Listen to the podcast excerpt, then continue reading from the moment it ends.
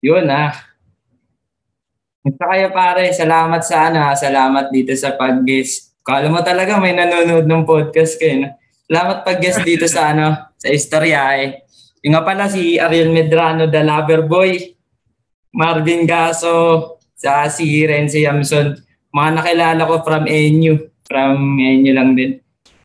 And yun nga pa, bago tayo mag-umpisa, uh, musta yung ano, pandemic life? One year na eh.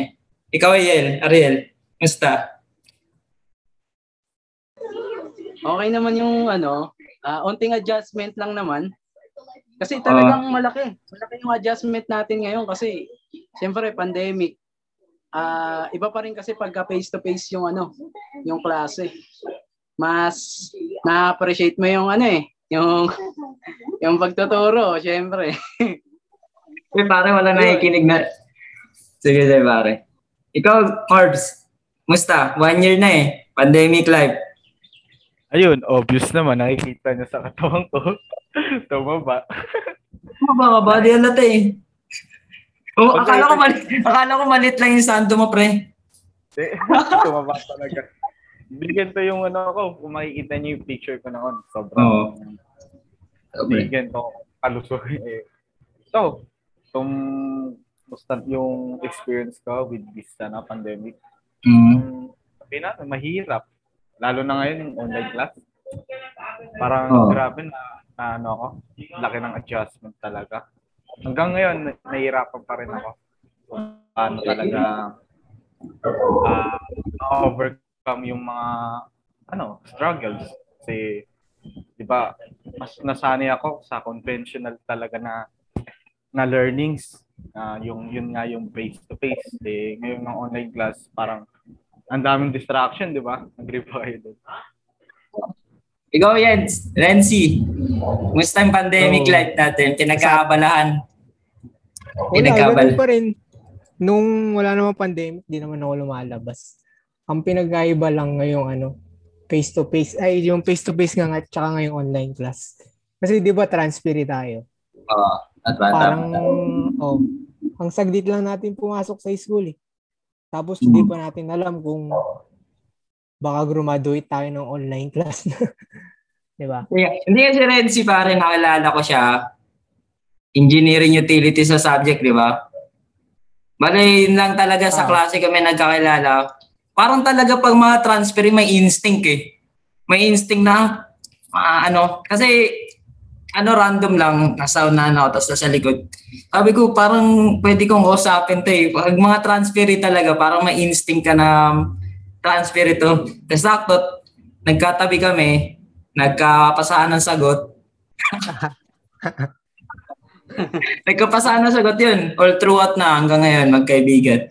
Si Marbs naman, nakilala ko siya. So, kung sino may mga nakikinig sa podcast, nakilala ko si Marvin Gaso. Uh, statics, nangingi ako ng papel sa kanya kasi dun sa prop namin dati, kailangan mo ng zip code eh. Yung may zip code na papel. So, nangingi ako sa kanya. Then yun, nagka-close na rin hanggang sa iba na yung nabibigay. Mga sagot na rin. Actually, um, dati, tatlo tayo nun eh. Si uh, Ian De Leon. Eh, si Ian eh. Si, Ian De Leon ngayon, ano na eh, lumipat na siya ng school, di ba, sa Iris. Ah, so, nag-Iris na siya. Ala, naalala ko yung lap trip moment doon eh. Yung, uh, di ba, yung may isang prob- problem situation doon na hirap na hirap tayong uh, sagot pa Si uh, Ian nga yung, di ba, yung talaga nag naghahanap ng paraan para makakuha ng sagot. Kaya ako, nung kumakopya lang kay Ian, di ko naman alam yung kung ano na pinaglalagay ko. Tapos ikaw tanong na tanong sa akin. Sabi ko, ano to, ano to? Sabi ko, basta kopyahin mo na lang yun. Tapos, uh, tapos si Ariel naman, kilala kami. Nagkasama na tayo ng Marv sa, nag, ete, kinachamba tayo sa statics, punta na tayo ng Strema. Doon ko nakilala si Ariel. May instinct din na mukhang transfer eh. Sabi ko, ay, mukhang ano to ah Mukhang hindi galing dito ah. Mukhang kolorum din eh. Mukhang katulad ko kolorum din ah. Kaya yan, nagkasundo din.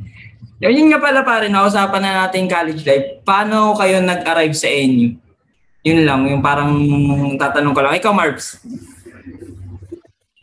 Actually, um, NU, yung senior high pa. So, para talagang i-relate ko siya kung paano ako napagpad talaga sa national.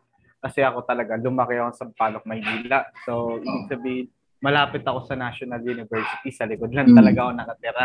Mm. And nung senior high ako, parang optional ko lang kasi dito mag-aral sa NU. Kasi yung talagang goal ko noon, gusto kong focus talaga, parang si Rendon.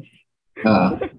ano, uh, gusto ko talaga kasi mag-aral sa PLM. Kasi nga, Manila? Kasi, uh, PLM sa, ano nakalimutan ko yung PLM. Pamantasan. Buti hindi ka nag-aral doon. Buti hindi ka nag-aral doon. Ano ako doon, nag-inquire, na uh. enroll, tapos nag-take ng exam. Eh ako uh. nung panahon nung senior high nun, hindi ko kasi siya siniseryoso. Uh. Kasi may exam, may entrance exam, bago mo makuha yung course na kinuha ko pang course na naalala ko, civil engineering hindi ko talaga siya siniseryoso. Parang mindset ko lang nun, ah, kakayanin ko. Kasi hmm. nga, yung mga te-take ko doon mga subject is yung mga ano lang, yung mga integration, you know, integrating knowledge na sa mga high school. So, akala ko kakayanin ko. Sobrang taas ng kumpiyansa ko nung pagdating doon. Wala, wala ako nasagot. Binabasa ko. At di ko na naalala to ng ganyan, ganyan. Nangula na lang ako. Di kasama ng palad. Bumagsak ako. No, pero kung pum pero kung pumasa ka nun, doon ka din. Talaga. Doon talaga ako, yun yung pangarap kong school. So, wala sa yun, out of choice na ako kasi ang alam ko lang talaga PLN. Nag-National University ako kasi sinabi ko na lang din na ayoko na rin kasi lumayo. Tapos malapit ah. lang ako. Magigising na lang ako. Tapos dyan lang Bagay. Kabagay, lalo na pag yung mga subject natin hanggang gabi, di ba? Yun yung mga problema rin namin malalayo oh, umuwi. Yung next year, Oo, tama. Then si ano, bakit? Anong okay. dahilan? Anong nangyayari? Paano eh. Kasi di ba malayo ang pinanggalingan ko. Galing ako oh. Tarlac eh. Oo. Ang nangyari kasi doon, sinung pumasok yung K-12 program, mm. yun yung tinamaan ako na magba-back to zero yung mga ano, may back subjects. Mm. Pag state university kasi, di ba, free tuition siya. Uh-huh. So, hindi ka makakapag-open ng mga back subject. Eh, ayaw mm. ng school na ganun. Kasi walang bayad. Kaya map, napilitan ako mag-back to zero. Kaya yun, mm. nag, ano ko, naghanap ako ng school dito sa Manila na nag-accept pa ng mga ano old students. Ay, isa na yung NU dun. Kaya dito ako nakapasok. Sa Pero walang ano, nagkalamara, nag-refer, wala man lang kasi dami, sige, syempre marami ka rin siguro nahanap na school eh. Mm, oo. NUUE, basta mga private siya. Pero kasi, nung pinagkumpara ko yung mga private tapos yung mga tuition, parang mas support ko yung NU. Ah, okay. Kaya yun. Sa inyo, bumagsak. Ariel, ano pre? Ba't ka naligaw sa Ligarda? Ayun. naligaw. May natagpuan ano. De, joke lang. Ano kasi niyan, actually galing ako sa Technological University of the Philippines sa TUP, uh, Cavite. Uh. Tapos, ang kurso kasi nila doon, uh, Bachelor Technology, Major in Civil Engineering. Yun ang kurso ko doon. Kaso, wala silang Bachelor Science. Kaya napadpad ako ng NU Manila. So, yung NU, isa yun sa mga choice ko na uh, i- iti-take ko doon yung Bachelor Science. Kasi gusto ko makapag-board exam. Kaya napadpad ako ng NU. Actually, meron pang isang school eh. Yung TIP. Hmm. Yun. TIP kaya po. Kaso, oo, kaso namahalan ako sa tuition. Dito na lang sa NU. kaya yun, napadpad ako ng NU. Sa akin din, uh, kwento ko na siguro sa inyo, ba't ako napadpad sa inyo. Nga, naghanap din naman ako ng school. Pero ang hindi ko makalimutan, pumasok ako doon sa ano, pinapasok ko ng guard. Sabi ko mag-enroll ako. Pumasok ako doon sa second floor, doon sa engineering building, yung sa faculty. Tapos may dala akong TOR para akong palaboy.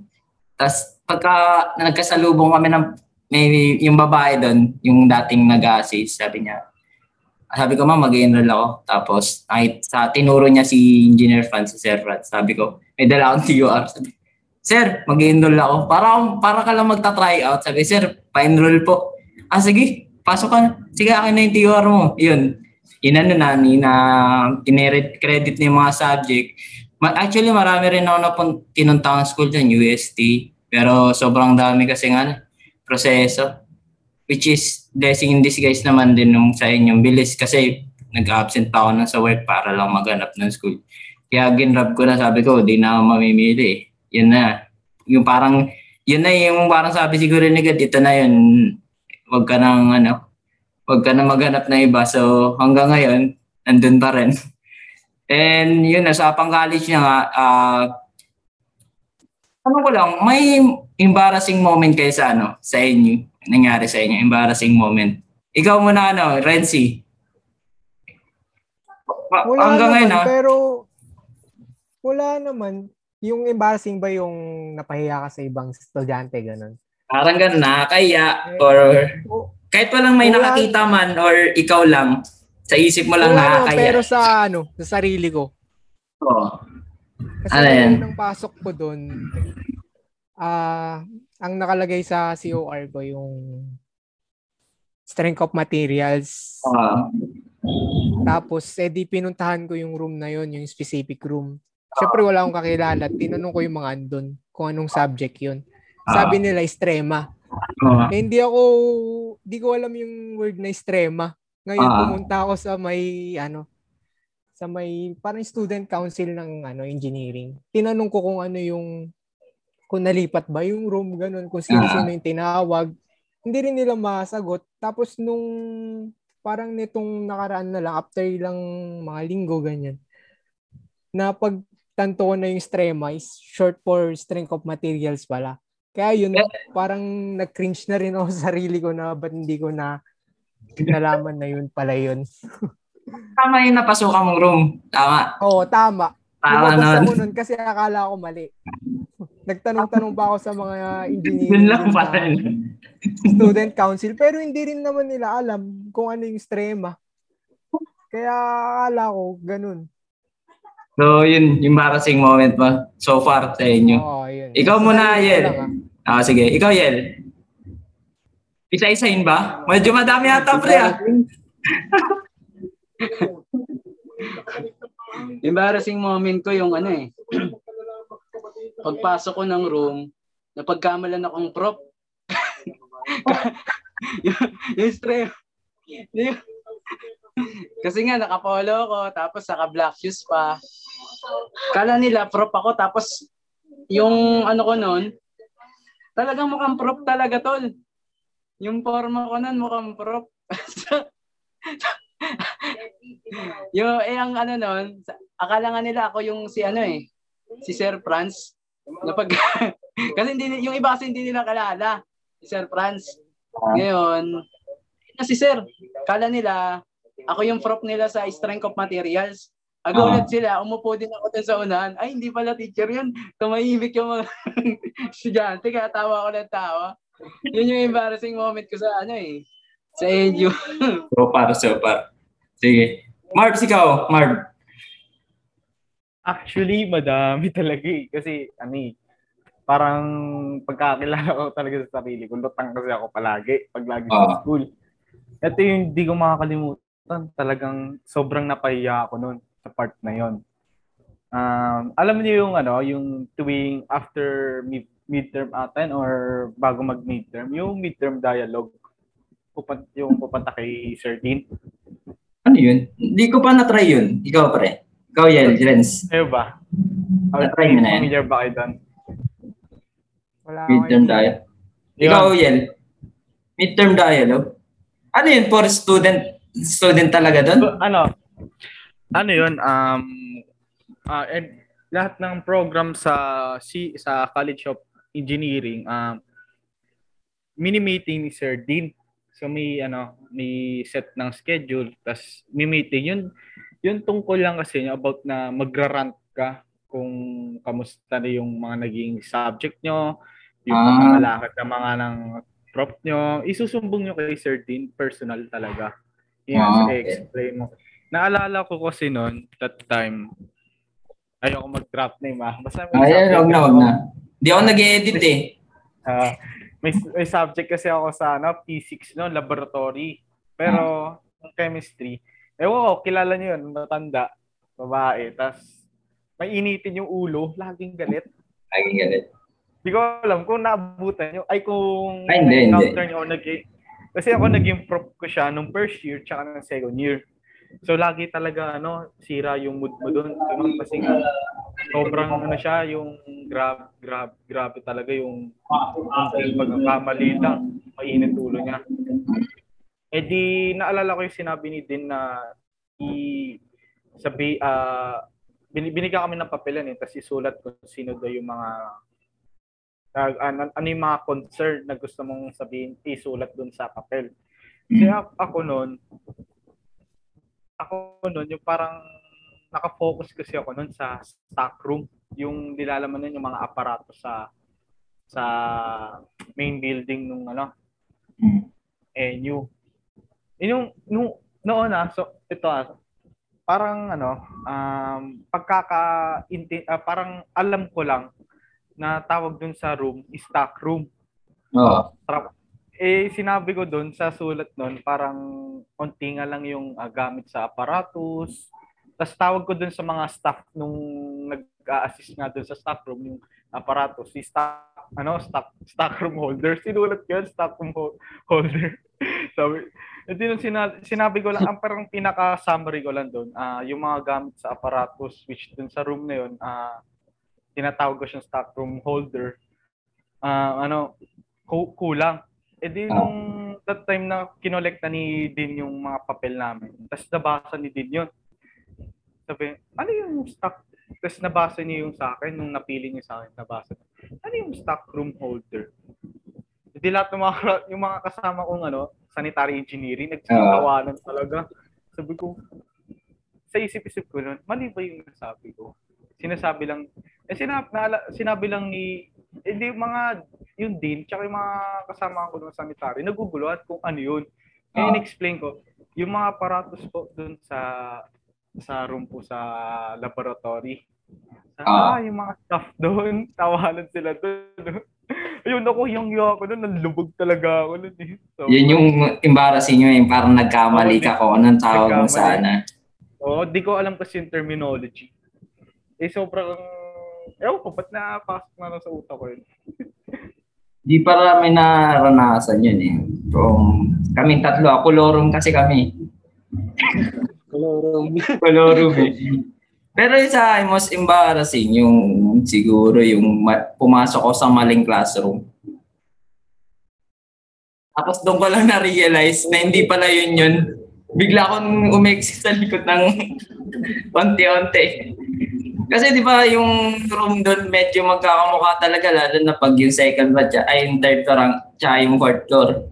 Medyo magkakamukha eh. So pumasok ako. Eh para kasi yung isang tao doon, kang ay kaklase ko to. Ayaw ko ano pumasok sa utak ko na sinabi ko nakaklase ko siya. Kaya pumasok ako. Tapos na-realize ko ibang subject pala. Umexit ako pa. Umexit ako doon sa list nagtataka, nung tumalikod na yung prof, nagsusulat siguro nun, nag-exit ako, nagtaka siguro yung mga tao ba't nag-exit ako. Kaya yun yung embarrassing moment ko siguro na so far sa inyo. Kasi parang panggabi din yun eh, so, so pagod na rin, walang ano. Yun yan, napag-usapan natin yung most embarrassing. Yung ano naman, yung happy naman, yung may magandang ano, experience sa inyo. Kaya naman na, Ariel, Yel, ikaw muna pare. Ako? Ano ba? Hindi nangyari, nangyari lang sa ano, ah, hindi nangyari sa campus. Parang magandang nangyari sa campus, hindi yung parang sa school na ano. Basta yung nangyari lang within the campus na maganda. Siguro. Yung ngayon ba? Yung ngayon?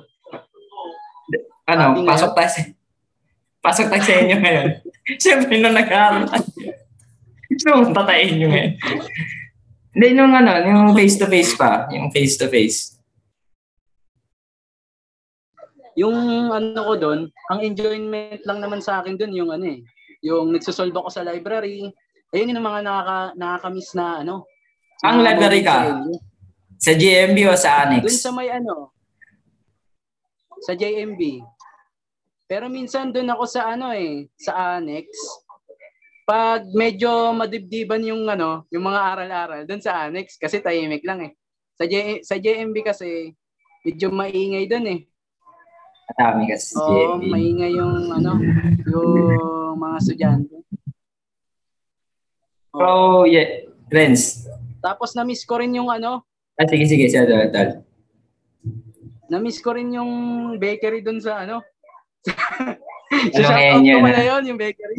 Oo. Anong enyo na? Anong enyo? sa tapat ng enyo.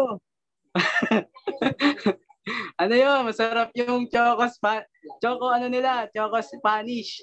Tapos yung chocolate na ano, na parang kape. Ayun yun, the best. Pag Ayun yung ano, vending machine? Naka-vending machine? Oo. Ano, Ang sarap nun, the best yun. Yun yung na-miss mo. So, Yun yung masaya-saya sa inyo. Ikaw, Renz. Renzi. Pare. Parang malungkot ka, Yung Brad. lang, Yung, Ako malungkot. ayun, kayo, mga kaibigan, ganyan. Kasi nung Yung new- sa school ko, wala akong kakilala dun. Eh. Oo. Etong nag-NU dun lang. Tsaka siguro yung pag may laban sa UAAP, ganyan, nakakapanood ka.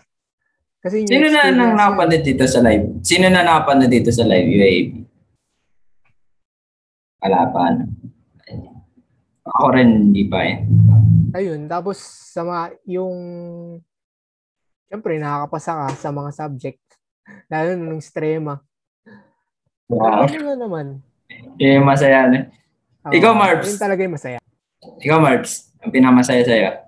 Ako wala akong particular kasi parang ano ako eh, robot kasi. Pupasok ko, tapos uuwi din. Ganun lang yung cycle na. Pero ano, isa yung pinaka na-miss ko, ay, di ko naman, oh, na-miss na rin. Then, nag-enjoy talaga ako nun. Yung dati kasi, first year ata ako nung second year. ah, first to second year. ah madalas kasi ako yung mga minor subject. Inaano ko siya, kino-cross enroll ko sa ibang pro- programs. na-miss, na-miss ko yun kasi ah, dahil yung kasama, mga friends ko rin nung bago ko yung nakilala, mga friends ko talaga nung kasama ko nung first year pa, kami yung madalas nagpaplano na, oh, ganda, punta tayo sa itong program na psychology. Kasi nga, ang purpose lang namin doon, makakilala lang, oh, chika babes, ganun, ganun. Parang, eh, talaga yung nag enjoy ako kasi, um, adventure na rin kasi um, nakakilala ka ng ibang tao, tapos may nagiging kaibigan ka, no? Nag, nagpatuloy yun hanggang second year um, pinakalas ko noon nung napadpad ako sa, sa ano sa uh, business ano BSBA doon ako napadpad doon ang dami Layo na no. um, na real oo kasi Kasi malayo subject pag ko nun, maraming babae. subject ko kasi nung oh ganun eh yung parang ano ano yung ka? mindset ko nun kasi ano eh um subject ko nung Krenos enroll Hindi ka na nag, nag-cross enroll sa Miriam, puro babae dun. hindi ko alam Hindi, ewan ko may lalaki na ata sa Miriam College. O sige, sige pre. Yan. Tapos yun nga, yung purposive communication, ah imbis na sa engineering program ko siya kunin, kinuha ko siya sa BSBA. Oh. Madami talaga, hindi ko na makalimutan nun. Ang dami kasing chicks. Buti hindi ka na ano, na nakakasil dun sa cross enroll. Sabi, di ba ang dami ng, alam ko, pi- magpapapirma ka pa nun eh. Magpapirma ka pa sa per department eh. Oo, um, medyo mahirap din. Pero, base na rin sa mga payo ng mga nakakilala ko, um, kasi may mga din talaga doon sobrang approachable. So, pag nila, pag nagpapirma ka kagad doon, pinapayagan ka kagad, di ka tulad sa ibang department talaga may mga masungit. Kaya Papayagan. may mga ano na, target na talagang ano, programs bago ako lumipat na. Mm. Yun, na-miss ko. Tsaka masaya para sa akin. Ah, grabe yung ano eh. Dami yung happy moments. Sa akin yung happy moments lang naman. Ano bang happy moments? Ito lang eh. Kapag Ba siguro ang pinaka Ha? Nakapagpa-picture ka dun sa basketball player na babae. Hindi, hindi. Yung happy ko siguro lang, makauwi. Pag walang prop siguro ng 7 to 9 ng gabi. Um, pag ganun. Yun, happy na sa akin yun kasi galing akong work. Dati Cavite pa ako. Pag balik dating ko sa inyo, mga 5. Tapos klase. Siguro yun yung happy ko lang. Tapos makauwi ng maaga sa bahay, makatulog. Na, tapos ang ano lang kasi sa college, ang college life lang talaga, 'di ba? Maka-survive lang every day eh. Parang di mo ang akin nun, di ko inisip anong kinabu anong sa bukas eh. Sabi ko, ma-survive ko lang tong araw na to eh. So, ganun lang yung sigurong happy sa akin, makauwi ng maaga. Tapos, um, next naman yung ano, yung tatanong ko. Ah, uh, Gamer ba kayo? Ito si Renzi gamer to eh. Ren, may tanong ako pare. Paano mo masasabi na ano? Nag-jump-jump tayo ah, gamer. Paano mo masasabing gamer yung ano? Yung isang tao? I mean, yung isang ano?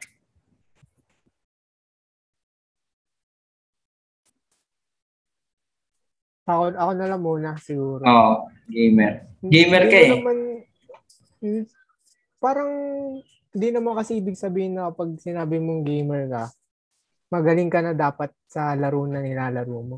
Hmm. Parang, para sa akin kasi pag sinabi mong gamer, meron kang nilalaro na game na more than two, ganyan, para masabi mong gamer ka. Tsaka, ah, ganun? Oo. Oh, sa akin lang, ha, ah, sa preference ko lang. Hmm. Tsaka dapat yung nilalaro mo siya yung talagang kasi gusto mo ganun nalilibang ka, ganyan. Ayun, Pero ano pare, yung, ano, sa isang araw, halimbawa, ako kasi, hindi hindi ako, hindi ko masabing gamer ako kasi nilalaro ko lang na NBA 2K eh. Pero ano, kaya ko siyang katulad ng ganito schedule ko, nilalaro ko lang siya weekend. Pero ikaw, yung pang gamer ka talaga, hindi mo kaya yung sa isang araw di ka makalaro kahit mga 20 minutes lang. Hindi siguro. Talagang pipitik ka Kasi, talaga. Oh, parang ano, part na yun nung everyday routine mo eh. Ganun. Pipit, pipitik ka talaga eh, no? Oo. Parang mild addiction na. Na parang uh, hindi na siya nawawala sa ano. Pero ano pare, minimum, minimum na time. Pag nag-game ka, nag-game ka. Siguro mga 2 hours ganyan. Minimum na yun pare? Oo, oh, minimum na Maximum 8 hours. Maximum siguro mga 8 hours eh. Ano ba pare? Buong araw mo, oh. Lalo na pag nung sa inyo. Oh. Lalo pag wala kang klase. Oh. Kunyari, yung klase mo 7 a.m. Walang pro. Tapos ang next class mo pa 5. Siyempre, hindi naman tayo umuwi ng bahay nun eh. Dahil sobrang layo. So, doon ako nagbe-vacant. Ano yun, sa cellphone? May, mobile? Hindi, doon nung sa inyo sa ano. May computer shop? Sa Mineski Infinity, oo. Magkano oras doon? Na yun eh. Na, di ko na matandaan, pero parang 54 hours ata yun.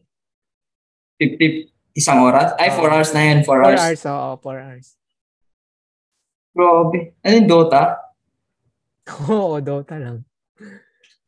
Uso pa pala yun, yung ganun, yung ano, yung mag-arkela-arkela. Parang dati lang yan eh, pero uso pa rin pala. Ikaw ano, Marv? Gamer? Hindi, pero nilibangan din. Ah. Siguro, um, nilalaro ko lang kung ano yung trend ngayon sa mga, sa cellphone, yun nga, which yung Mobile Legends. Yun, pero ito, kamakailan lang, medyo na-addict na naman ako. Actually nga, nadidistract na nga ako eh. Kasi after netong paggawa ng APADS, then kahit na madaling or, madaling araw na naglalaro talaga ako. Parang ano nga eh, naging body clock ko na eh, alas 4 na ng madaling araw na matutulog. Dahil lang sa Mobile Legends yun, naglalaro ako. Hindi ko alam. Parang ano okay, uncertain, biglang addict sa ganun. Pero hindi ko masasabing gamer ako. Pero yun lang, naglilibang lang talaga. So, yeah. sa, sa ano, sa preference mo ngayon, yung nangyayaring 4 a.m. ka na natutulog, libangan pa rin yun? libangan. Ang ganda ng libangan mo, ha? Ewan lang, madaling araw naglalaro ko. Dapat imbis na pagod na nga galing sa online class. Tapos sinasabi ko, struggle ako sa online class. Pero nakagawa pa rin ako ng time na para makalaro ng ganun, ganun.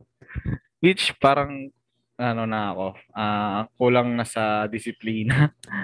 Uh, grabe, grabe nga eh. Yun lang. Royal, gamer ba? O ibang ginigame? Iba yung game. Ay, ba? Iba yan eh. Ibang game. Ibang po, sa isa, isang episode pa ata yan, pre. Oo. Delikadong gamer ako, tal. Ah, delikadong gamer. Hindi, joke lang. Kayo naman, ano, hindi naman ako nag-games kasi, Ah, ano ako eh, nagtatrabaho kasi ako eh. Tapos aral. Parang yung, ano ko eh, yung buong araw ko, trabaho, aral eh. Kumbaga, nasisingit ko lang yung pag-aaral eh. ah, tama, tama. Yan yung nangyayari sa akin eh. Kaya Ah. yung time ko sa, gusto, ang ano kasi, pero sa game, ano kasi ako, mabilis ako ma-addict sa game. Pagka naumpisahan ko, lalo na pag may mga achievements, doon ako na ano eh, na napopokus. Gusto kong mapu- makuha yung ma-achieve yung isang bagay na yon.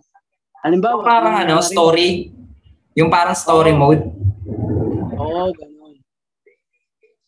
Kaya mag, pagka naglaro ako ng game, ano, tuloy-tuloy na yan. Kaya yun, ini, iniwasan ko. Wala na, hindi na ako makakapagtrabaho. Game na talaga na. Di, di tayo makapagpasa ng ano, problem set. Di tayo dyan. Kaya ibang ibang game na lang yung nilalaro ko. Ibang game. Anong game yan? Anong game? Wala, delikado. na, na, na, yung sinabi ni Marvis kanina na parang na, na ano ako, parang sa laro nga magagawan mo ng time eh. Pero yung, iba sa laro, 4 hours. Pero kung isipin mo, i-apply mo yung 4 hours na game, i-apply mo sa pag-aaral. Ba't ang hirap eh, no? Ba't ang, sobrang, sobrang, ano, hindi ako lang kung, sa akin, kung magto 2 games ako ng NBA, ba't pag review lang ng 20 minutes, parang isip mo, tagal na eh. Di ba? Pag is, kahit kumuha ka lang ng 20 minutes sa 2 hours na game, sobrang, ang yun siguro yung tingin ko sobrang hirap i-ano eh, hirap i-manage yung yung paano mo gagawing valuable yung oras mo. Kasi 2 hours game. Kung isipin mo, gawin mo lang ng problem set or assignment yun, siguro makakatatlong assignment ka na. Then, sa pilitan pa yun, di ba? Sa pilitan pa yung magawa mo ng assignment. Yung, yung laking effect din siguro na nagka-pandemic tayo. Dahil nag-iba talaga, hindi lang kayo, marami ako nakilala, nag-iba talaga yung routine nila, yung uh, natutulog na ng umaga, alas 4 ng umaga, then paggising ng ano, 12 na gumigising. So yung di na productive yung araw mo, sobrang nakakaalam eh. Actually, nung pandemic, ganun din naman nangyari sa akin.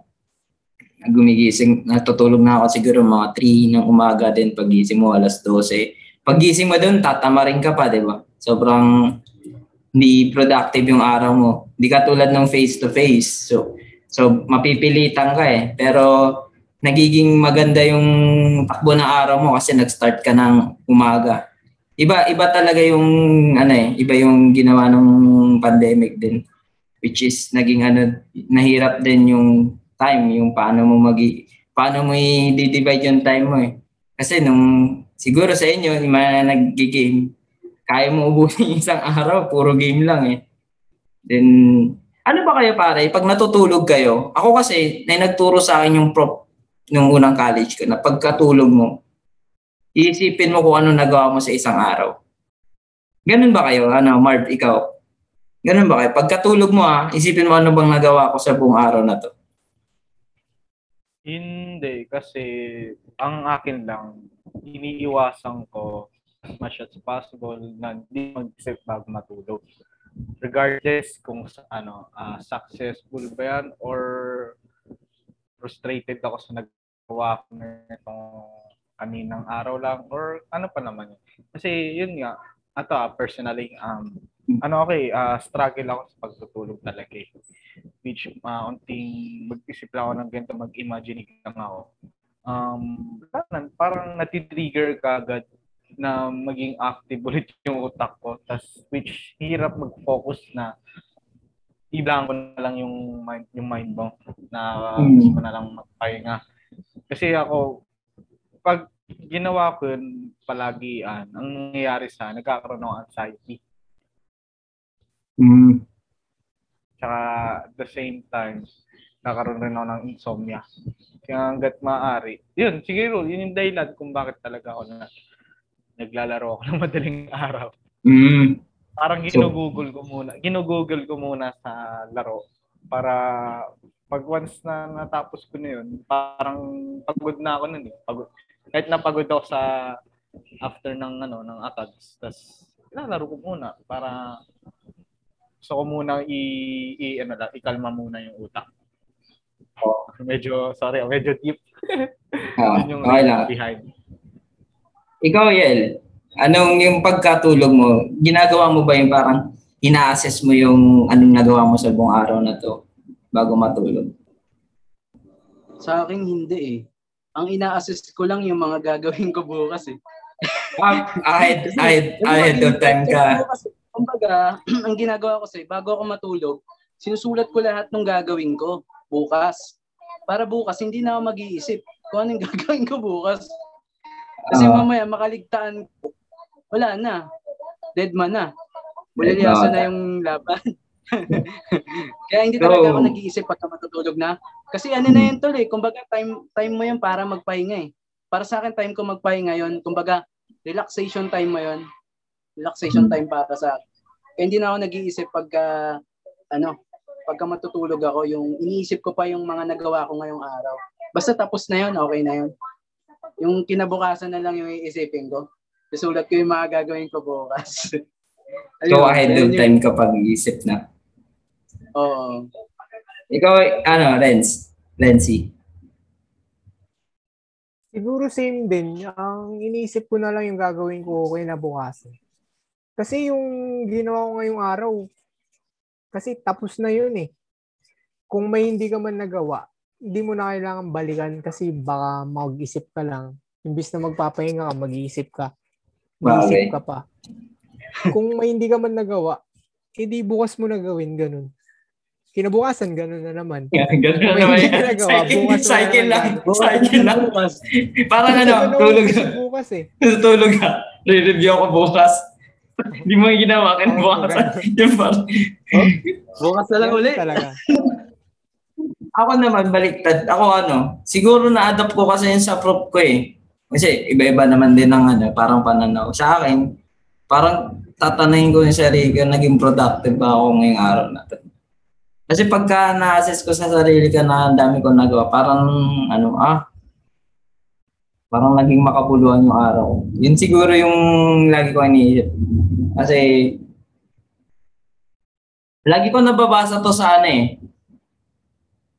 sa dati nung kasi nakastay na ako eh dito sa umuwi lang ako. Dati nung araw-araw pa, along dito sa ano Pasay, may billboard eh. Yung ano, sinasabi, yung improvement, isipin mo sa isang buwan, nag-i-improve ka ng 1%. Sa isang buwan, may 30% kang improvement. So, kung sa 100%, di ba, yung parang yun yung pinupush ko lagi sa sarili ko na kahit uh, araw-araw may bago ako matututunan. Kahit simpleng bagay lang yung parang katulad nung sinabi ni Marv na may parang pa-midterm meeting pa lang ganun bago after midterm.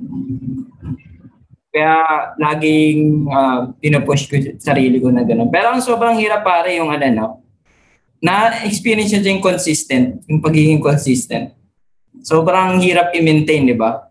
Halimbawa, kahapon, sipag ko mag-review. Sabi ko, okay pala pag laging sipag mag-review, tapos pagka kinabukasan, kakain, nin distraction, lalapit naman eh. So, ano, yun nga, mahirap i, uh, i-maintain yung consistency.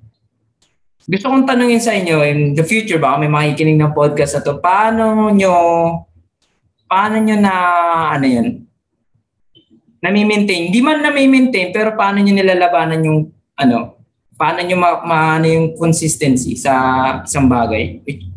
Ikaw, Marbs.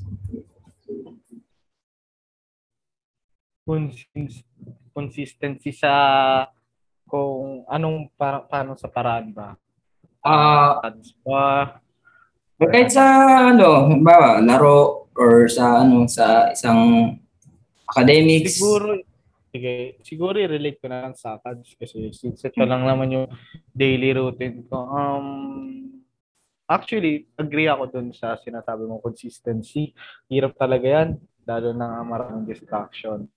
Um, siguro, tips na lang din talaga yun.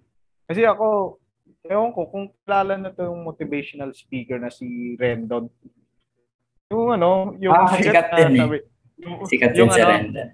yung cross, yung meron nga doon natawa ko sa memes na sinabi na number one, ah, drop, ah, number one drop pick, crossover master, iwan pamilya. natawa ko doon eh. Alam niyo yun? Tawa ko kung Ah. ano, kaya ah, nakakasabay ka. Ah. Um, siguro yung may mga parang ano na realize ko din sa sinabi niya. May sense rin naman eh. Sinabi niya na if you want to ano ah get your ah, yung parang makuha mo yung yung dreams mo, yung goals mo, talagang tatapatan mo siya ng sarili, ano, ng disiplina.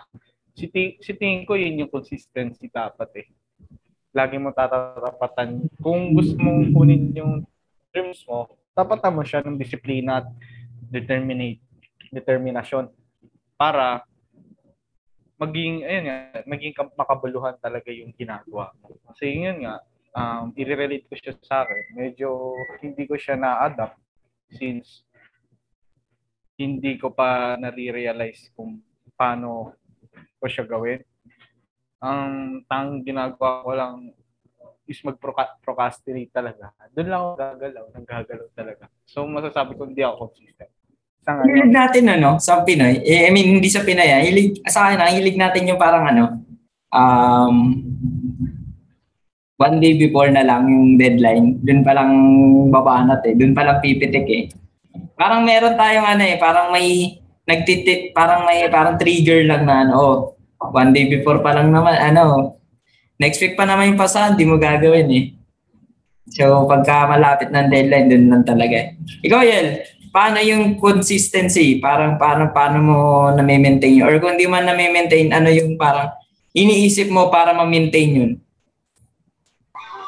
Yung consistency, mahirap na ano yan eh. Mahirap na ano yan, trabaho yan, tol. Ako mahirap spelling. spelling pa lang, mahirap na. o, sorry. Ah, actually mahirap talaga yung consistency. Ako kahit ako aminado ako. Ah, hindi naman ako ipokrito na ano eh. Sasabihin ko consistent ako sa ginagawa ko. Ah, Siyempre, tama, tama. hindi ako consistent sa ginagawa ko.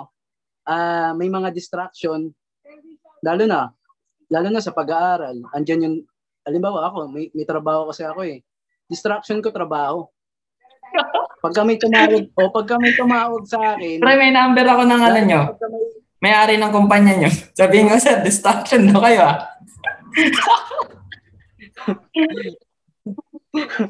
Oo, nadidistract ako sa pag-aaral. tol, Sa totoo lang. Ah, oo, oo. Yun.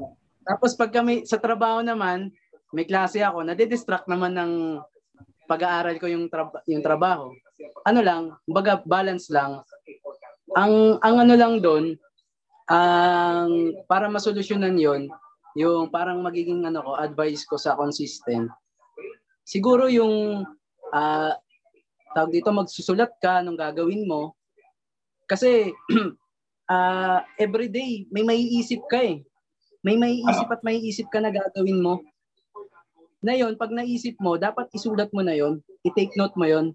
Kasi pag pinalipas mo yung mga isang oras, o sabihin natin 30 minutes, sabihin nga natin 5 minutes, 5 minutes or 10 minutes lang, makakalimutan mo na yun eh. Maaari hindi mo magawa yun. Kung gusto mo talaga ng cons- consistent na trabaho, ah, isa yun sa mga ano, isa yun sa mga ah, advisable na gagawin. Yung take take down notes ng mga gagawin. Kasi doon ka rin makakapag ano eh, makakapag manage ng oras. Lalo na sa akin, ano, mahirap talaga mag-manage eh, ng oras. Para yung ano, tama yung sinabi mo yung magte-take note. Actually, ngayon, nung nagka-work na ako, doon ko lang ano yun eh. Doon ko lang natutunan yun eh.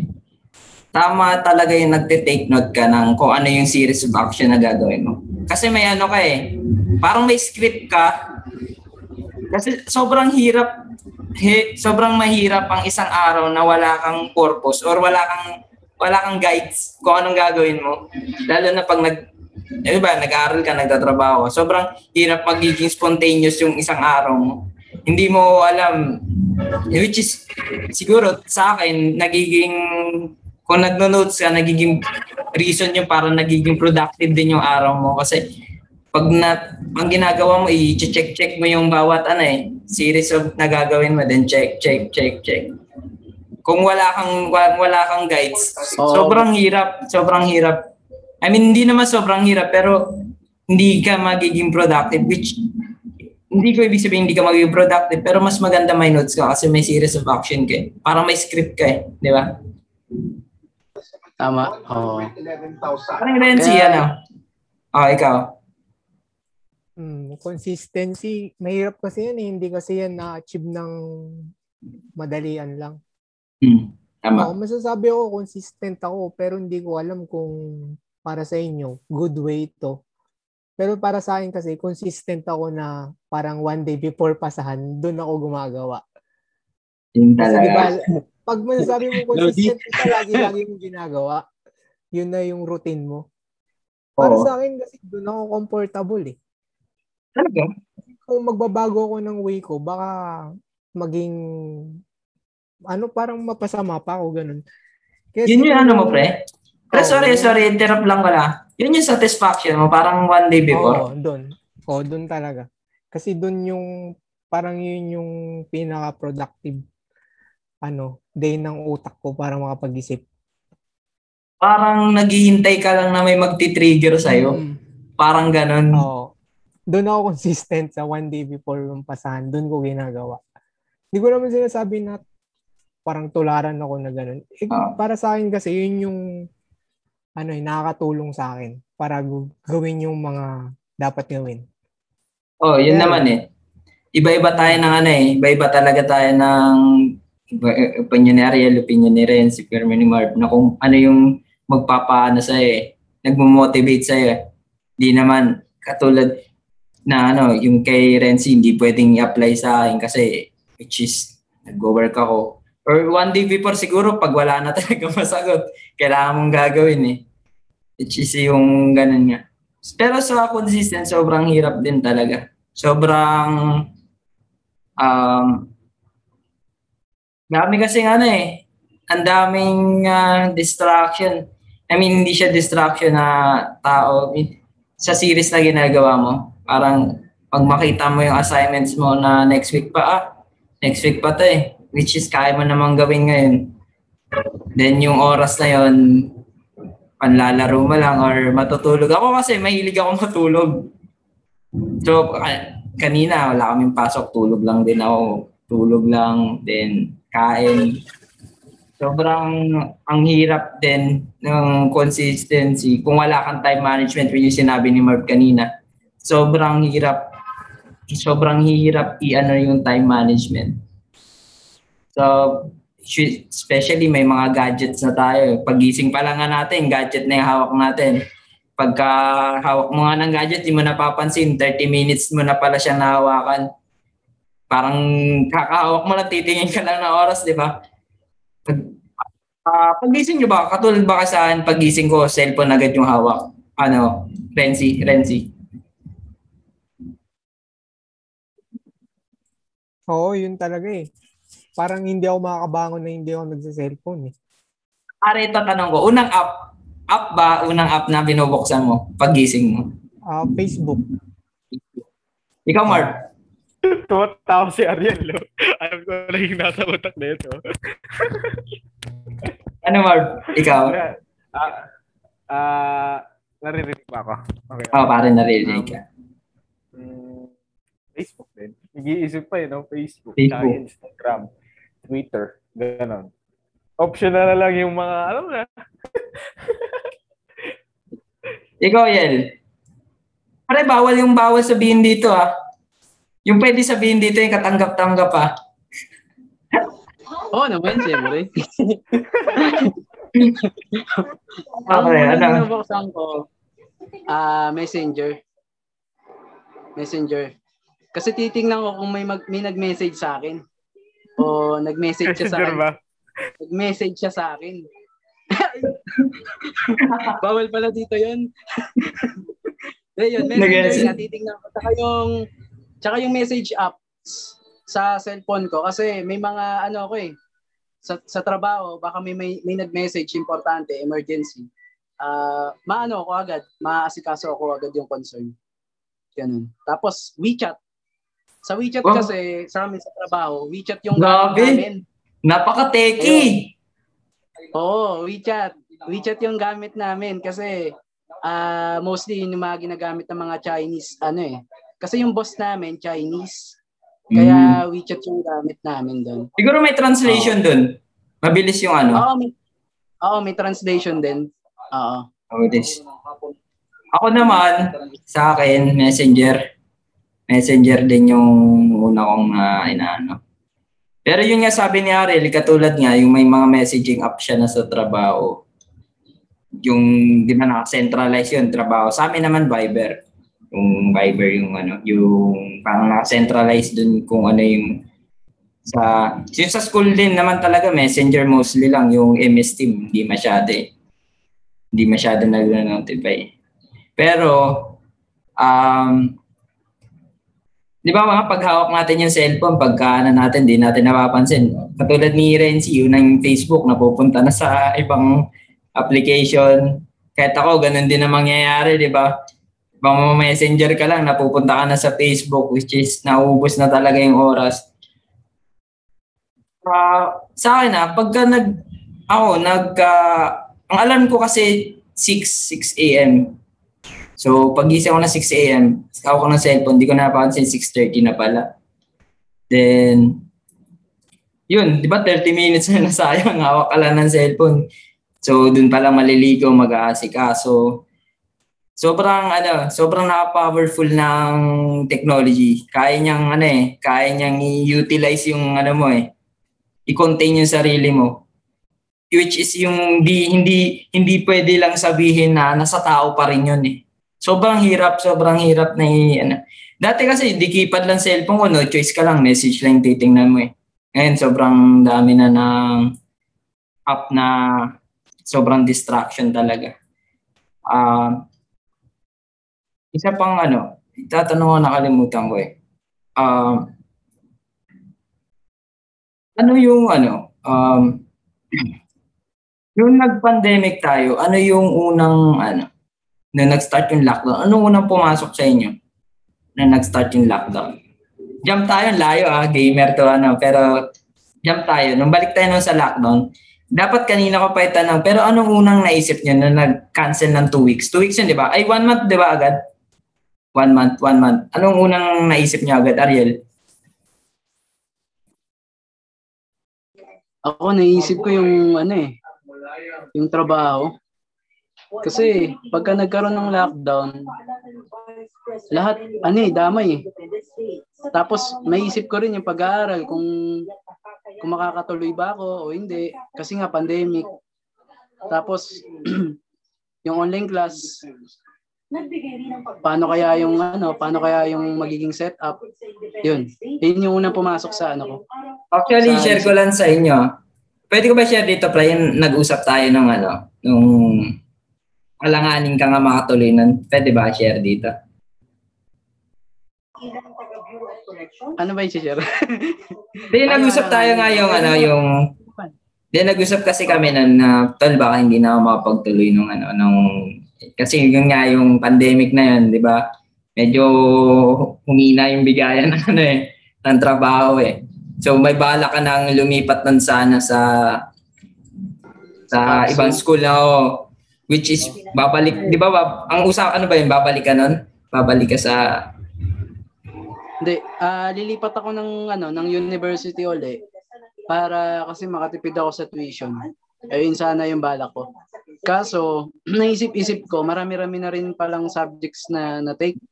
Tapos may mga na, tawag dito, na credit naman na subjects. Kaya, uh, pinag-isipan ko, maigi. Tsaka sayang yung time eh. Hmm. Ang, pan- ang panahon kasi, yun talaga yung pinaka most, ano eh, most, parang most important sa akin eh, yung oras talaga. Kasi hindi mo na pwedeng ano yun eh, hindi mo na pwedeng ibalik yun eh. Hmm. Yung pera nakukuha eh, pero yung oras hindi na. Tama, tama, tama. Tama. Ikaw ano, Marbs, nung nag one month, anong ano? Actually, ah uh, ito, um, ano ko lang. One week ata yung, yung suspension bago yung magtuloy-tuloy, di ba? Hindi ko na maalala. Hindi ko na maalala. Basta, ah, hindi ko makakalimutan yun kasi yan yun eh. Um, um, ano yun eh, yun yung na-miss ko yung quiz sa Dynamics kay Sir Dennis. Sir Dennis Love. Sir Dynamics, oh. oh. Tara Dynamics. Then, ang una kong pumasok noon kasi that time noon, um, nag, naglalaro kasi ako ng basketball noon. Mm. Ang unang reaction ko noon nung pagpasok ko noon, late na kasi ako noon eh. Late na late. Sabi ko, uy, suspe- alas 5 yung pasok ko na nakapon. Um, ang una kong reaction yun, nalaman kong suspension nga ng one week. Tuwan-tuwa ako kasi sabi ko, uy, makakapaglaro ako ng basketball. Kasi yung Hmm. panahon na naglalaro talaga ako. May addict talaga ako sa basketball. Hindi naman magaling, pero hap, Wala, yung- wala namang sasabing magaling ka. wala ka. Sinasabi ko lang, ha, ano lang. Sinasabi ko lang, baka, Ah, baka mag-expect, mag-expect. diba? Wala nag-expect. Wala rin pala nag-expect. Tapos yun nga, um, um, masaya una, pero nung inalam ko ano yung reason talaga kung ano bakit nga nagsuspend dahil nga pala nung sa sa COVID, di ba?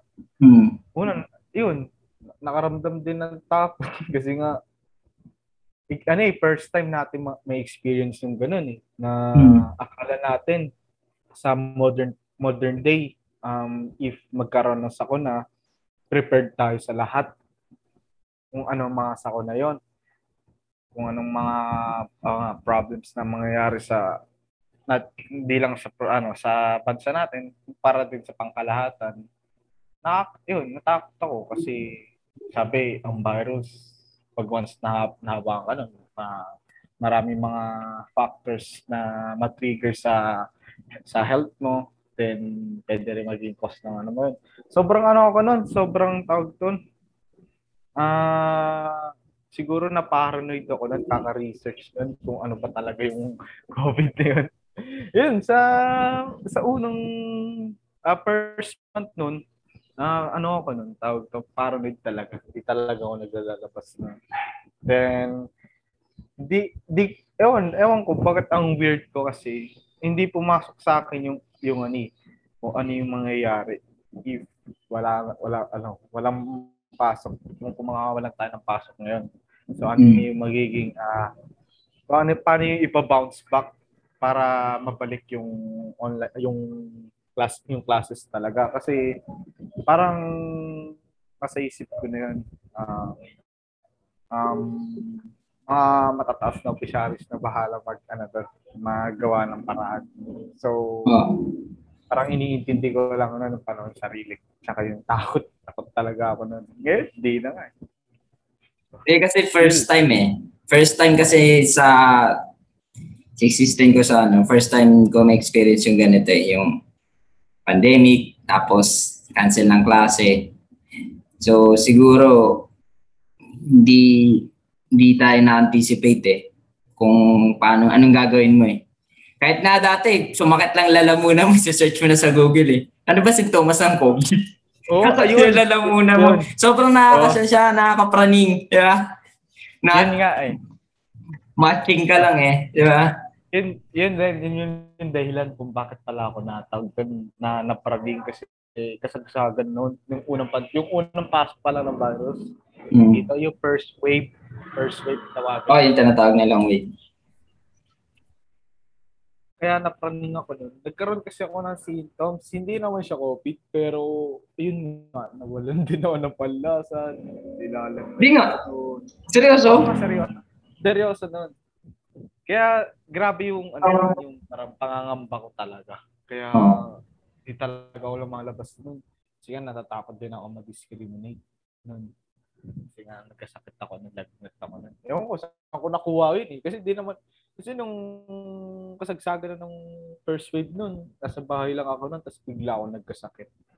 Hindi naman ako lumalabas. Yun. Ayun oh, lang, okay. isingit ka lang. Eh. Let's, let's see, yung ano, uh, nung nag one month na ano pare, nag-declare si President Duterte, ano yung parang na reaction mo? Nata- Nasa... Natuwa ka ba kasi one month Dota? Or nalungkot ka? Oo, oh, ano pare? Kasi nung ano, nung time na yun, nasa province ako. Tapos yun yung time na nag-stop ako. Oo oh, nga pala. Nasakto. So, ang inisip ko kung paano yung magiging setup na lang nung susunod na SEM. Kung magbe-face-to-face na ba or ah, kung ano yung magiging setup. Parang yun lang. Hindi ko alam kung... Tatanong ko nga, ano nga, nag-usap tayo nun eh. Ako, ako una nang inayang nag-stop siya ng SEM. Ano nga dahilan nun? Wala, wala lang nag-open na subject or... Hindi, hindi. Kasi di ba, mayroon pa yun. Oo, oh, transfer ka. Hindi ko alam yung mga policy, policy ng ano eh, NU eh. Uh, anong policy ba yung mo? May deadline pala yung bayaran. Tapos yung mga subjects na mm-hmm. ano, registered pa lang pala yun. Tapos after certain time ata nawawala yun ng kusa. Pag di ka Oh, parang ganun. So, parang yun, ganun. Parang di ko pinansin na may mga deadline kasi lagi kong tinitingnan yung cashier, laging sobrang haba ng pila. Kaya tinamad uh, ako. Hindi ko alam uh, na yun na pala yung araw na deadline ng bayaran. Uh, Kaya yun, nawala lahat ng subjects. Tapos sabi ng NU, kahit daw nung, sabi ko kinausap ko sila eh. Sabi uh, ko may pambayad naman ako. Hindi ko lang alam na ganun pala. Mm. Sabi nila wala daw talaga kahit sabi kasi nila policy is policy. Oh, hindi ka na masisingit eh. Oh, sa slot kasi yun eh. Slot kasi yun eh. Pero anong ano, sinabi mo sa parents mo na skip ako ngayong sem na to. Nanghinayang din. Pero kasi Di- sabi nung nakausap sa Enyo nun, sabi naman yan, di daw papabayaan ng Enyo eh. Kaya yun na lang yung pinangawakan. Blessing, na, blessing in disguise din eh, no? Minsan may nangyayari sa ating masama is, which is blessing in disguise. Eh. Uh, hindi, minsan may mga bagay tayong hindi natin hindi natin na ano na na-frustrate tayo pag nangyayari pero pag, pag na, nangyayari, na may nangyari sa ating mga ah kaya siguro hinayanigad na mangyari yung mga ganun. Pero actually pare nang inayang ako nun, message ako ng message ay para sasamahan kita sa ano sa kausapin natin yung mga pro. Kasi ako sabi nga natin sobrang mahalaga time, sobrang essential kasi sobrang katulad ngayon, sobrang bilis ng taon, di ba? Parang 2019, 2021 na ngayon parang X kung siguro may calendar ka eh, na year by year X yung 2020 hindi mo namamalayan sobrang bilis so kung hindi mo gagamit kung hindi magiging ano yung time mo sasayangin mo yung mga ganun sayang din pero in brighter side naman titingnan mo kung ano yung mga premises na nangyari dahil hindi ka siguro nag-enroll may mga magandang nangyari naman Probably, sa ganun. Pare, ano na, one hour na tayo. Ito na lang yung last. Um, ngayon, nagtatanong nga ako kung anong reaction niya dun sa nag one month uh, nag-declare si President Duterte. Yung realization nyo, uh, realization ngayong pandemic, uh, gusto ko lang malaman kung may nakikinig man sa podcast, ma- medyo makakatulong eh. Kailangan kasi yung, yung mga realization natin, i- ibabangga natin Then we come up the summary. Ariel, anong realization mo ngayong pandemic? Kami, nung nagda, nagdaang pandemic or hanggang ngayon, yung na-realize mo sa araw na to? Na-realize ko ano eh, uh, everything na, no, every time na may darating na hindi maganda or maganda sa atin, uh, dapat lagi tayong grateful sa ano eh, sa Diyos. Kasi hmm. hindi kasi natin masasabi kung bukas ano pa tayo, gumagalaw. Dapat uh, tsaka ano lang uh, gawin na natin yung mga ano, yung mga bagay na dapat nating gawin. Tapos yun yung mga isa sa mga na-realize ko kasi marami akong mga lapses eh. Lalo na sa family.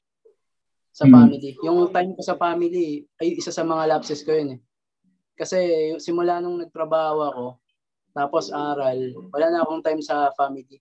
Ang regrets ko yung sa ano ko eh, sa nanay ko. Kaya ngayon, umuwi ako sa bahay. Hindi talaga ako papayag na hindi ko na bibisita yung magulang ko. Tsaka yung kapatid ko. Ayun. Tsaka realization ko, ano lang, lagi ka lang, ano, positive. Positive lang lagi. Oo. Normal lang naman talaga ma-stress eh. Normal lang sa atin yun, may stress tayo. Yun yung isa sa mga realization ko. Uh, wala naman tao na hindi na stress eh. Kahit nga sa pagkain, stress eh. Bro, pag natinig ka ng ano, isda. Pag natinig ka ng isda, may stress ka eh.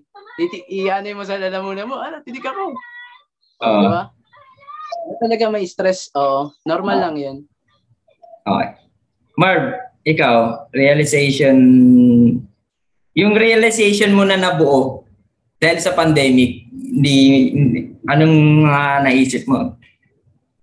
Ayun, siguro um para sa akin yung pinaka-importante talaga. Kasi ako, lumaki naman talaga ako na hindi ko naman sinasabing privilege ako.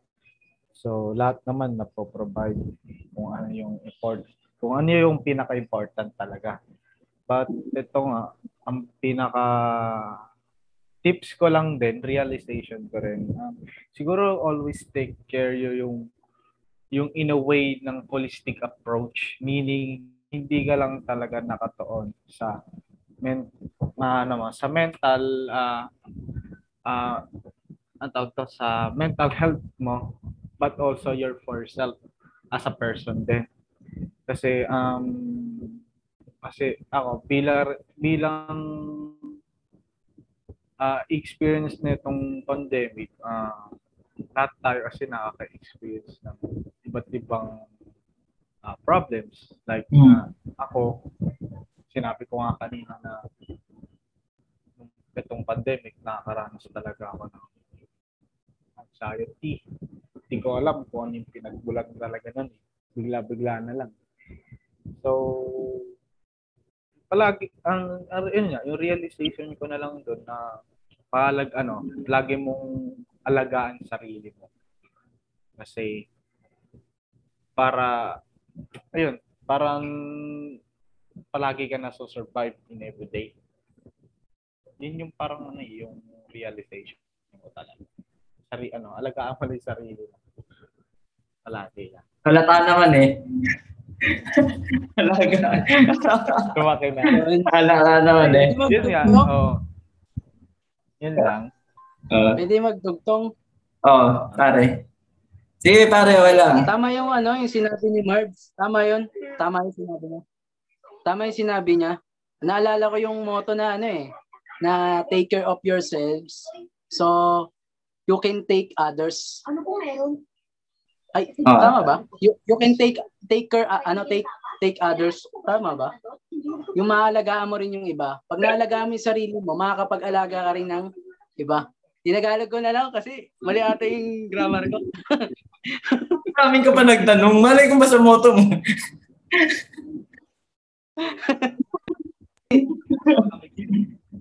Ah, uh, pero, uh, sige pare. Sige. Pero kasi seryoso 'yun eh. Um, siguro magsa-side story mo na ako, mag mag-storytelling ako. Ah. Kasi ito nga, way back no 2020, siguro para sa akin, hindi para sa akin yung taon na yun eh siguro. Ito, gusto ko lang i, i ano lang, i uh, short story pare. Oh, pa short. Ah, since di talaga si oh, sa inyo, sa inyo talaga mga kaibigan ko.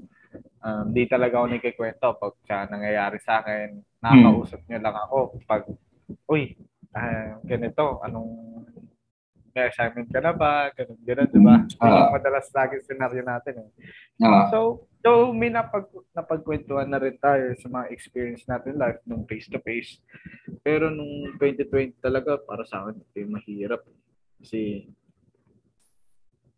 ewan ko paano ko i-describe sarili ko. No? Hindi, ano eh, um,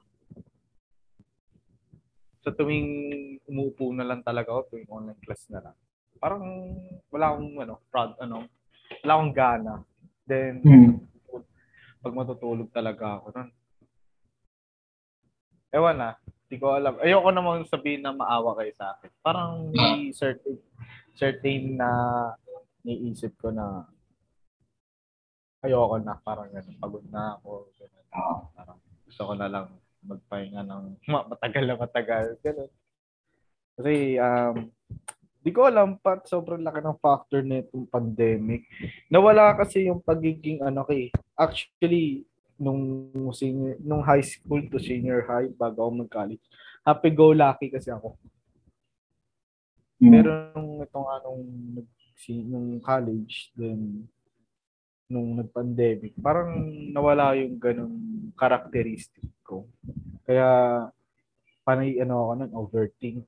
Hirap kaya nga yun yung masasabi, yung hirap kasi imbis, imbis na pinapahalag, eh, pinapahalagaan mo yung physical health mo, hindi, ano ako kasi yun, eh, ma, talaga nag-gym kasi ako ng dati.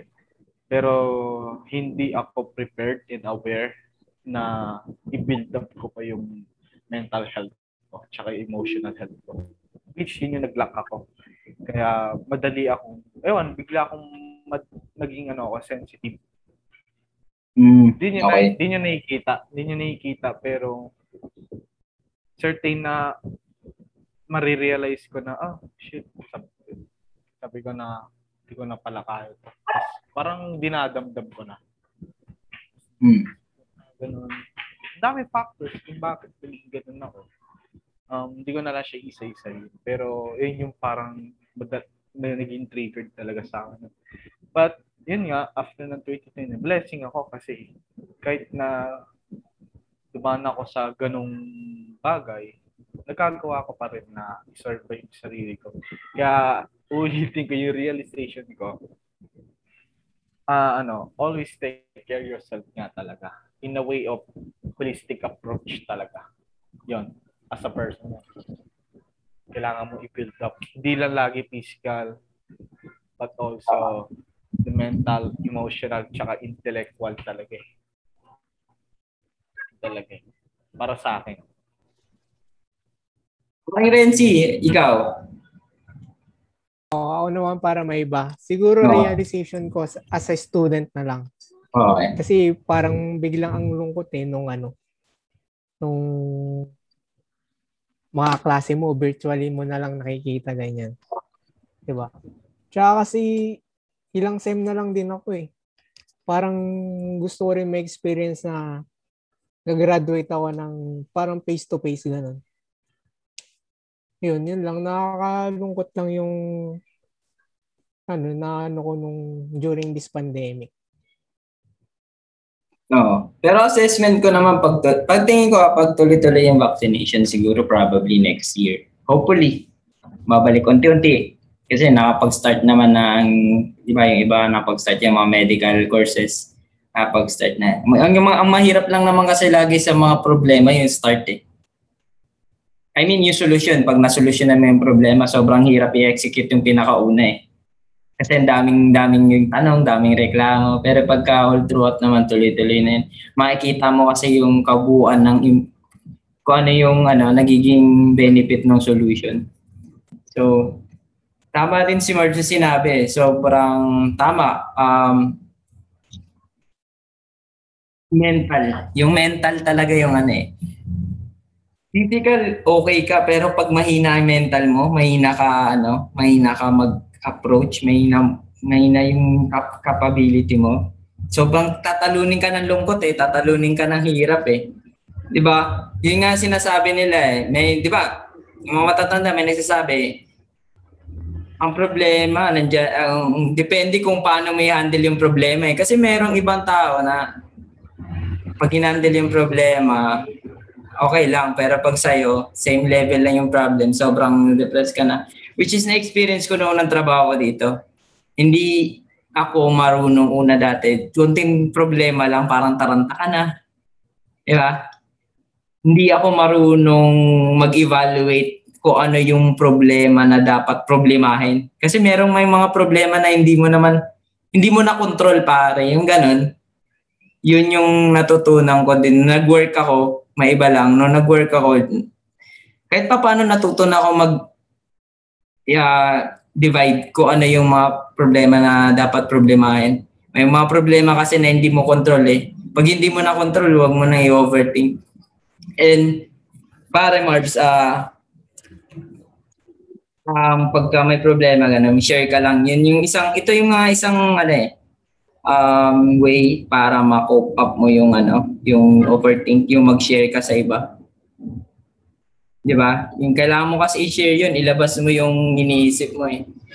Makakabawas yun sa pag-overthink. Kasi, kailangan maramdaman mo na may na, malaman mo na may nakikinig sa'yo may nag-aalala sa'yo. Kasi pagka kinocontain mo yung problema mo sa sarili mo, uh, sobrang kakainin ka eh. Sometimes nga, kahit baka mo, kahit sino yung kausapin mo eh, di ba, Mansan, pagka nakatapa ka ng tayo, ano, na, naiwan mo yung cellphone sa bahay, sabi sa kakausapin, ano, ano bang buhay to? Kaya ganun, di ba, magmumura ka somewhere, which is okay lang kasi nilalabas mo yung ano eh, yung galit mo sa sarili mo eh hindi mo kasi mahirap pagka may galit ka or may dinidibdib ka sa sarili mo na hindi mo ilalabas. Which is, sinasabi nga di ba, pumunta ka sa bundok, sumigaw ka doon. So, ito yung ano, na at papanon, ako rin, na-stress din ako sa school, sa work, din dito sa pandemic na to. Kaya, is it, isa siguro to sa way but nagbuo ko tong podcast na to, naisip kong gumawa, which is mapag Usually, nakapag-usap naman tayo sa Messenger. Ang kagandahan lang nito, naka-record. And na uh, Spotify pa siya. So, mga apo-apo natin, mga scroll down, mga pakinig natin. Actually, pagka lagi ka sa Spotify, baka hindi ko kayang pakinggan eh. hindi ko kaya pakinggan yung sarili ko. Pero natutuwa ako pa, nakikita ko doon na napag-usap tayo ng ganito, di ba? Na kahit pa paano, napagkamustahan tayo, napag-usap tayo. Ito na lang pare last, uh, tips nyo? I mean, tips nyo sa pag-study, which is kahit di naman, kahit hindi ka, hindi ko deserve magbigay ng tips kasi hindi naman, pero yung kahit mga tips lang sa pag-study nyo, anong, anong mga technique nyo, paano nyo nakukup up yung isang lesson or natututunan yung isang bagay? Una mo na parang Renzi, una ka na. Mm, paano ba? Yung tip ko siguro, ano, ah, uh, matuto kang mag-focus na lang muna kung ano yung, hindi kasi pwedeng mag-multitask eh. Parang ang hirap kung mag-multitask ka. Dapat focus ka muna sa isa, tapos next mo isa. Parang ganun. Para maging mm. organized ka. Ayun, ayun naman. Tapos siguro pag na-stress ka na ganun, Sipin mo na lang yung problema, hindi magiging problema yan pag walang solution. Yun na lang. Hindi pare, isingit ko lang. Pag na, nabanggit mo na yung stress, anong ginagawa mo? Games lang? Parang ganun, para mawala, ma, ma-distress, oh. ganun. Doon mo binubuhos. I, oh, i-divert mo lang muna yung ano, pag-iisip mo sa ibang bagay. Ah. Tapos, pag, kasi mararamdaman mo yung unti-unti na ready ka na ulit ituloy yung nakapag-cause sa'yo ng stress. Ayun. Uh, Mafe-feel mo naman yun eh. Dito kaya ma- siguro yung maging tip ko. Mark. Ito si Mark ano eh. Believe din ako pag nag-aral din, pag nag-aral din. Tutok din eh. Pero pagka laro, laro rin. Yung ano, yung uh, kung sabi niya mag-review, review pag laro-laro. Uh, Marbs, mga tips, konting tips um, siguro um, tips lang dyan, pinaka-common na but ito yung pinaka uh, yung effective way which mm. yung time management. Kasi nga, di ba, di, yun, yun nga, tulad sa based on perspective ko din, um, hindi kasi ako yung ano eh, for instant, natutunan ko, nai-engage ko lahat ng learnings. Kailangan pa ng preparation yan, set preparation na maggagawa ko ng timeline na so na uh, itong quiz sa hydro sa magbanggit ako ng mga subject ha, sa engineering ha. So, sa hydraulics, sa quiz noon, hmm, pag may pag may uh, ano, pag yung mga topics noon, ini inaaral ko na siya ng sobrang aga. Kasi hindi mm. lang naman yung hindi naman yung ano, hindi naman yung subject ko na yung inaaral ko. Madami din. Pero unfortunately, nagiging procrastinate na nga ako. Ganun yung ano, uh, habit ko tsaka yung style ko nung face-to-face talaga. Kaya which naging effective sa sa akin. Tsaka tips din. Kasi nga online class, lahat gadgets. Um, gawin pa rin yung traditional, yung wish yung mag-take, mag-take down notes tayo. Kasi um, pag pag mismo tayong nagsusulat, nasi-synthesize natin yung mga knowledge pag mga natutunan natin sa klase, sa online class. Kaya, ayun, time management, so, uh, mag-take down notes ka. Notes, oh. Tapos, um, yung madalas la, sa atin i, i ano, i-advise ng mga mga engineering pro, mga professor natin, um, practice din. Hindi lang rin sa program natin, but also sa other programs. Um, siguro kung saan ka passionated. Kasi ako, ayoko mag-focus sa hindi passionated ako eh. Gusto ko yung kung ano yung kung ano yung gusto ko, i-focus ko lang. Ulit-ulitin mo, sabi nga ni Rendon eh. uh, pero napaka-effective nun. Take down notes. Take down notes. Sobrang napaka-effective nun. Traditional man pero sobra, sobrang napaka-essential. Especially sa course course natin. Ariel, parang Ariel, ano yung tips mo, pre? Maliban sa inspirasyon, mm, showbiz, Joke lang. Silihan, silihan. o anong tips mo na ano, sa pag-study? Tips ko, ano eh, review. Tapos tips ko naman sa review, uh, kung magre-review tayo, dapat kung magre-review tayo, ano eh, hindi natin yung binibigla yung review natin. Dapat unti-unti Naniniwala ako dyan, pre. Naniniwala ako dyan. Sorry ah. Naniniwala ako dyan. Unti-unti lang kasi yung review. Kasi pag kasi nagad mo yung review mo, hindi yun, hindi yun ano eh. Kumbaga, yung, yung, depende kasi sa ano natin eh. Sa IQ natin kung, ano eh, may limit din kasi, may, may limit din kasi yung pag-iisip natin. Kumbaga, dun sa paunti-unti, at least kahit papano, na ma-master mo. Na natatandaan mo. Pero pagka ano kasi, pagka binigla mo yung isang ano, halimbawa, isang uh, dinalawang topic mo, kahit nga isang topic lang, mahirap na eh. Hmm. Sa isang topic nga lang, dapat ano lang eh, kalahati, kahit paano. Pero kung kaya mo ng isang topic, depende kasi sa assessment mo eh. Kung kaya mo eh.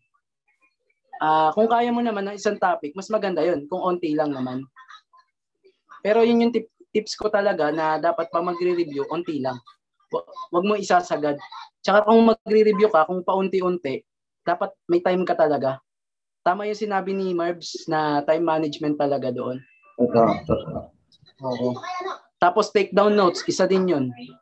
Kasi mas natatandaan natin pagka sinusulat natin yung uh ano, yung nire-review natin. Uh-huh. Para may connection kasi yun eh, yung yung kamay natin sa pagsulat, may connection yun sa isip natin eh ah, ito, oh, familiar sa akin to. Sinulat ko to. Kasi nasisense ng kamay natin yung ano eh, yung sulat natin. Ah. Nasanay kasi tayo eh, no? Picture, picture. Picture. Uy, tabi ka nga, tabi ka nga. Dati, tabi ka nga. Ganyan, ganyan. So, nakauso yun. Uy, pero ma. Ah, are. Dagdag ko lang. Siguro ang tips ko din. Ang hilig ko magbigay ng tips pero di ko rin nagagawa. Pero okay lang yun, pre. Okay lang yan. I mean, hindi naman kailangan um, kasi yung mga binibigyan natin tips, which is, na-apply mo yan eh. Hindi lang yung, yung problema lang, yung balik tayo sa unang problema, yung consistent. Nagagawa natin yan. Yung, tin, sinasabi nyo, nagagawa nyo yan eh. Malabong hindi nyo, hindi niya nagagawa yan bago sabihin sa akin. Ang problema lang kasi is consistent. Yung una naging problema natin. Sige, Marbs, tuloy mo. Siguro, yun nga, after nung mga sinabi ko kanina, pinaka-tips ko din yan, wag, wag yung sarilihin kung ano yung problems sa academ ay sa academics. Yun nga, hingi ka pa rin ng tulong as soon as possible.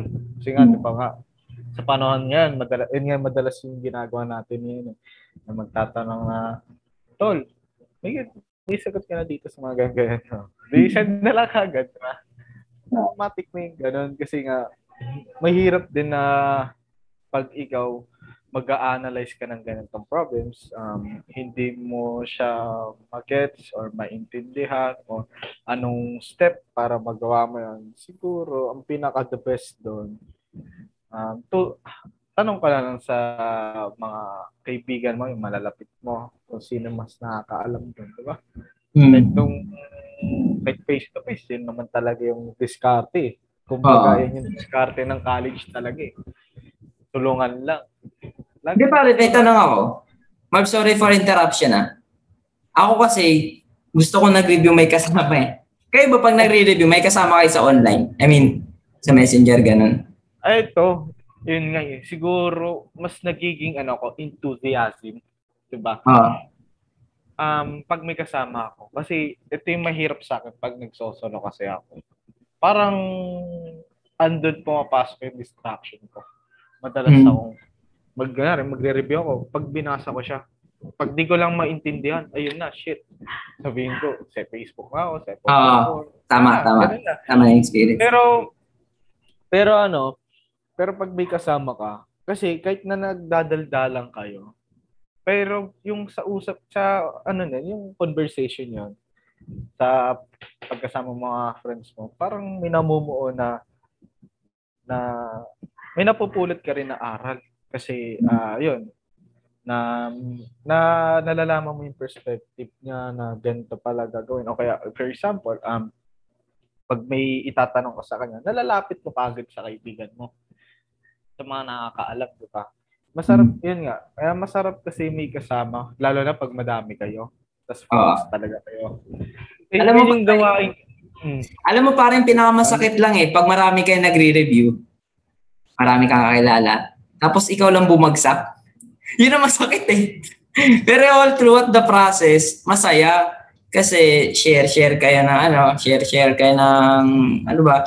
I mean, ang isang purpose ng kagandahan pag marami kayong ano, namomotivate ka eh. Hindi, yung pangalawa na lang siguro yung makapagtanong ka eh kung anong gagawin dito. Pero yung motivation ba, yung kailangan lang din kasi natin, ako, kailangan mo lang may magpupush sa'yo eh may magti-trigger lang sa katulad ni Nel kanina na ang nagti-trigger lang sa kanya is deadline. Pagka sobrang tagal mo yung basahan, wala magti-trigger sa'yo. So sobrang hirap, yun din yung consistency, tapos yung kailangan pang may mag-trigger sa'yo bago may isang gawing isang bagay, which is siguro nangyayari naman kasi i-align mo lang, gagawa ka naman kasi ng bagay. Nag-aral naman tayo within, dahil may purpose tayo eh. Siguro, nung una, nag-aral tayo dahil typical eh, kailangan mo mag-aral eh. Pero pag more umabot ka na sa first year, second year, may nakikita mo na may nakikita mga taong successful, uh, ah, gusto ko maging ganito, gusto mo makatulong sa family mo. Nagkakaroon ng, uh, nag, nagdi-driven sa'yo yun eh para ma-achieve mo yung goal. Which is katulad din sa pagre-review. Kung gustong gustong ma-achieve yung ganun, kailangan natin mapasa yung mga subject. Bago para mapasa yung subject, kailangan mo mag-review. And yung mga tingin ko, yun yung mga problema natin which is sobrang normal lang as katulad natin na nag-aaral. Sobrang sa mga age natin, kala mo na bata pa eh, no? Pero sa mga age natin, yung typical na problema na sobrang uh, maganda rin. I mean, hindi naman maganda. Na-experience din natin kasi pag na-experience natin yung mga problem na yun, nakapag-realization tayo, yun yung maganda. Na uh, kung mangyari mong ulit na ganitong problema, alam na natin yung gagawin natin. So, para 6 uh, 1 hour and 30 minutes na. Sobrang thank you talaga sa inyo. Nagchat-chat pa ako sa inyo eh. Sabi ni Renzi, pare, hindi kita matatanggihan. Si Marv, may ano pa yan eh. may consultation pa sa capstone. Pare, good luck. Oh, Re-. Renzi, pare, salamat ah. Alam ko namang Walang di, problema. di ka masalita eh. Ewan ko ah. Kaya si Ariel, so, busy rin kasi nauwi pa sa Cavite, so sa trabaho. Pare, maraming salamat and hopefully, madag madagdagan natin to. Hintay lang. Maya-maya edit ko lang to. Edit ko pa ba? Wala na akong tatanggalin eh. Sa Spotify, mag-install na kayo ng Spotify nyo, makikita nyo naman doon. Makikita nyo, may ilalagay akong title doon. And uh, hopefully, soon as possible, nakita-kita tayo face-to-face. Yung bayad ko na lang, libre ko lunch. Pag nagkita tayo. Medyo poor pa eh. Wala. And thank you pare. Maraming maraming salamat. And God bless sa inyo. Keep in touch. Message, message nyo lang. And mga engineer. Engineer tayo, matatapos tayo. Padayon, padayon. Padayon, padayon. Pare, salamat. Thank you. Salamat. thank you. Thank you, thank you. Salamat, salamat. Ingat.